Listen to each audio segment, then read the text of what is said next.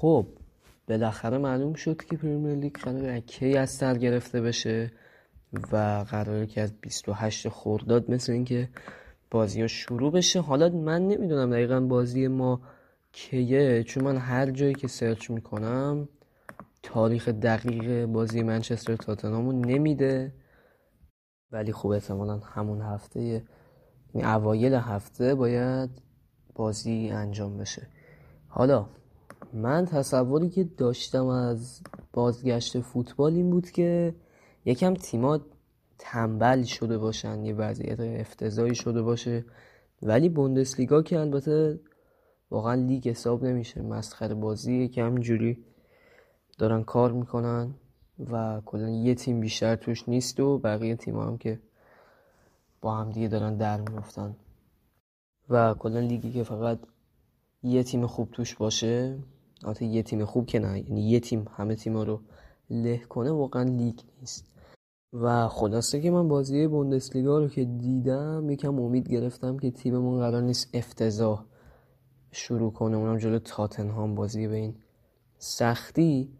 اما خب بازی تو استادیوم تاتنهام قراره برگزار بشه و بالاخره فنای لندنی خودشو داره. من حالا نمی‌دونم واقعا قرار چه اتفاقی بیفته ولی احتمالا تیم با همون تاکتیک قبلی قرار جلو بره یعنی همون تاکتیکی که ضد حمله های خفن می‌زنیم.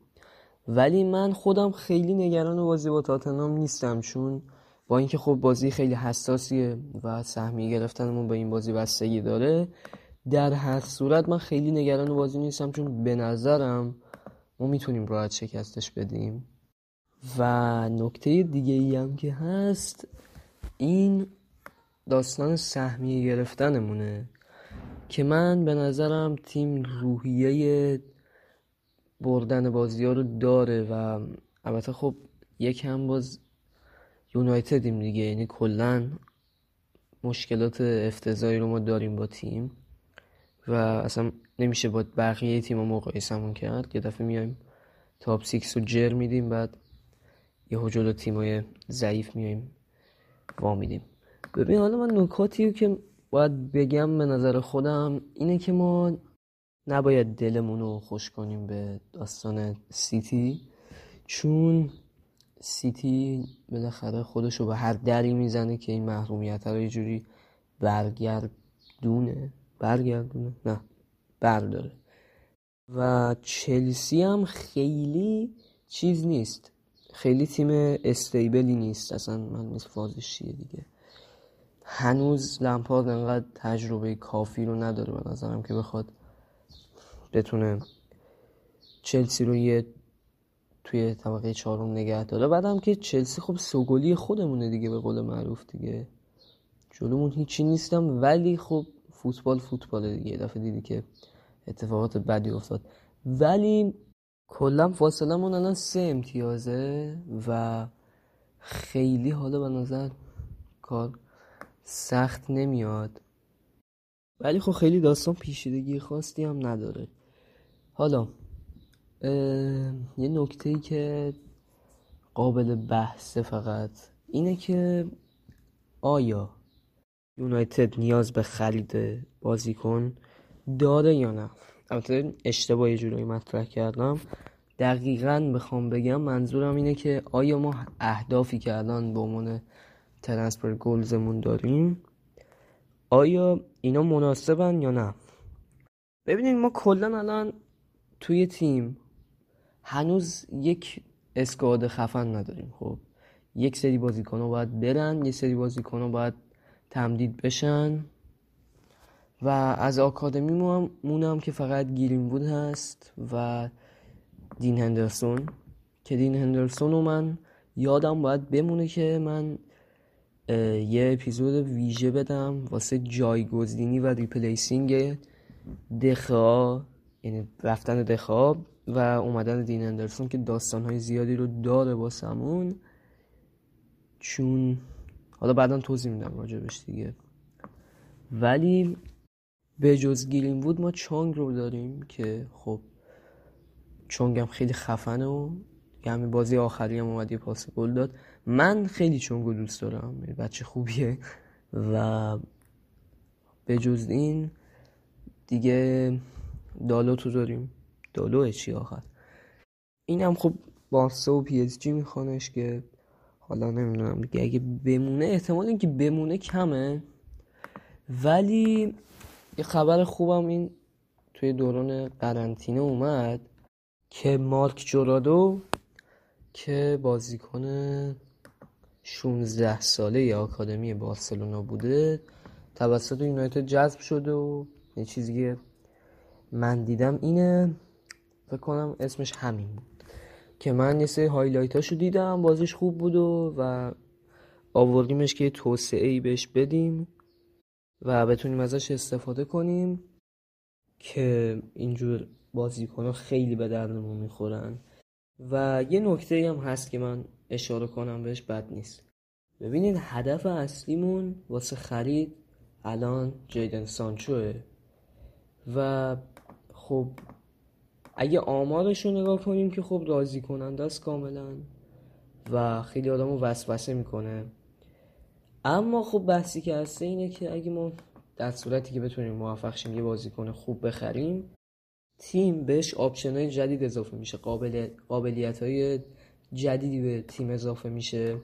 مثلا اگه یه مهاجم جدید بخریم می‌تونیم از خلاقیت های مهاجم جدیده استفاده کنیم. این صدای تیک تیک هم که داره میاد به خاطر تایپ من. یه لحظه رفتم که آمار جیدن سانچو رو در بیارم. یکم درباره صحبت کنیم. و داشتم می‌گفتم که خلاصه فرناندز فرزن وقتی که اومد به تیم کاملا تیم و از این رو به اون رو کرد با خلاقیتی که به تیم آورد. و ما یعنی طبق چیزایی که از جیدن سانچو دیدیم سانچو یه بازیکن سرعتیه و یه بازیکن بسیار خلاقه که با چابکی که داره راحت می‌تونه دفاع رو به هم بندازه. و یه ویژگی خیلی خوبی که داره اینه که خصیص نیست. یعنی مثلا اون صحنه بازی جلوی سیتی رو یادتونه که دنیل جیمز پاس نداد به برونو و یه موقعیت عالی رو از تیم گرفت. ولی خب ما دیدیم که سانچو از این کارا نمی‌کنه و خیلی از خود گذشتگی بالایی داره و پاس گل هم میده. یعنی آره. خب بریم یه نگاهی بکنیم به اینکه از کجا اومده سانچو. این چیزی که من اینجوری داخل ویکیپدیا خیلی تمیز و ریز می‌بینم مختصر مفید اینه که سانچو از سال 2007 تا 15 یعنی از سال 2007 تا 2015 توی آکادمی واتفورد بوده. از سال 2015 منچستر سیتی میاد میگیرتش. دو سال تا سال 2017 باش کار می‌کنه. بعدش از سال 2016 به بعد این طرفدار یونایتد با وفا میره دورتموند. و آره. توی دورتموند 20 تا بازی می‌کنه. بعد میاد دورتموند تیم اصلی. و تا الان هم توی 70 تا بازی کلی گل و پاس گل زده. نه پاس گل رو داده.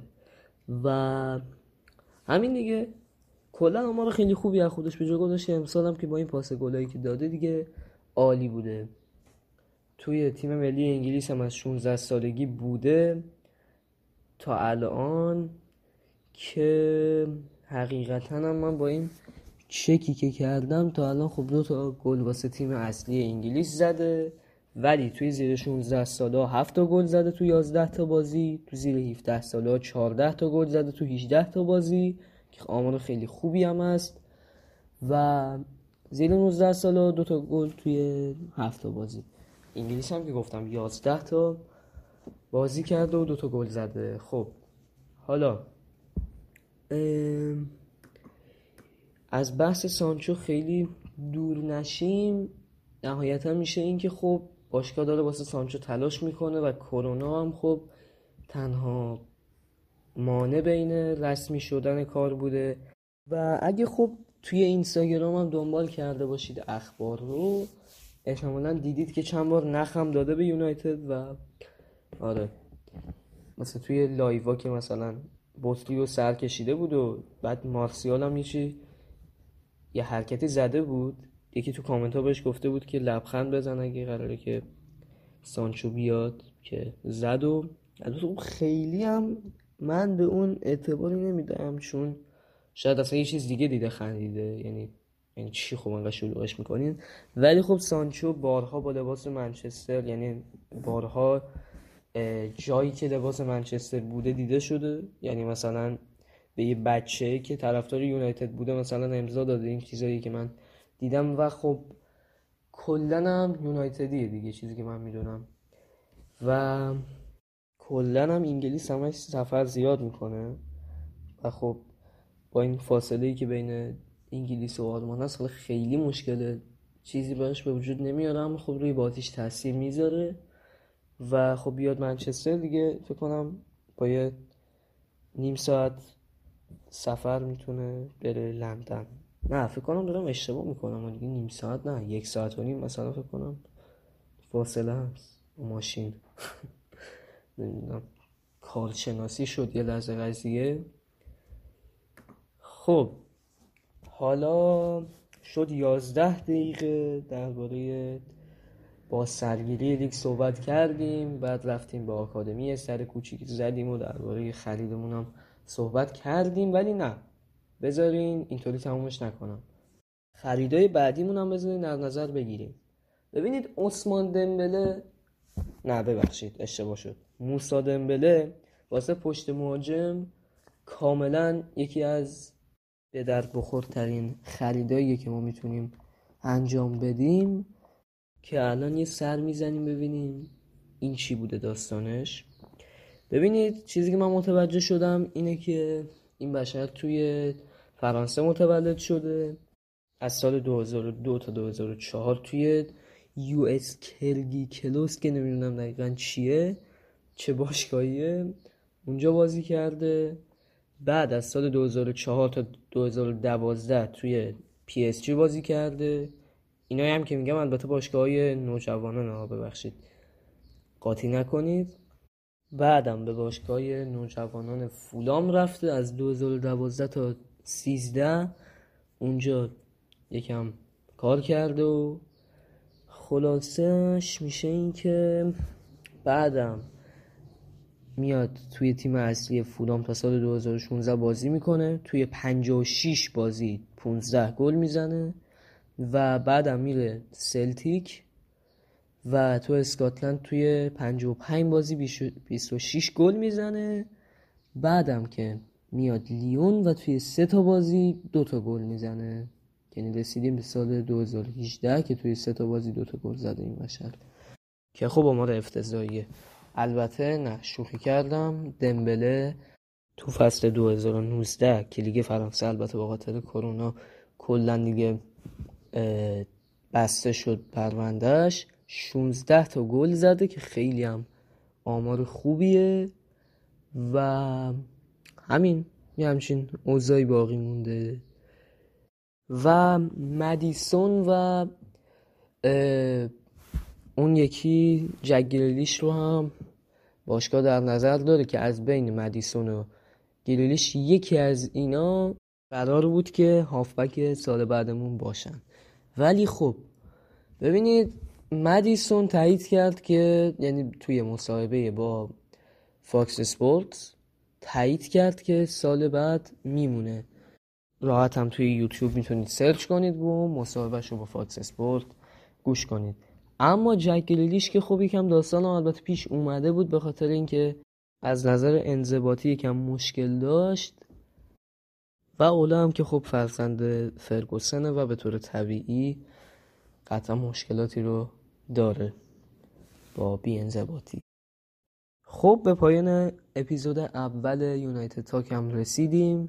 ما رو نمی‌تونید توی همه شبکه های اجتماعی دنبال کنید و فقط می‌تونید توی اینستاگرام با آیدی یونایتد تاک پادکست دنبالمون کنید و از تاریخ و موضوع قسمت های آینده زودتر با خبر بشید و همین دیگه. خدافز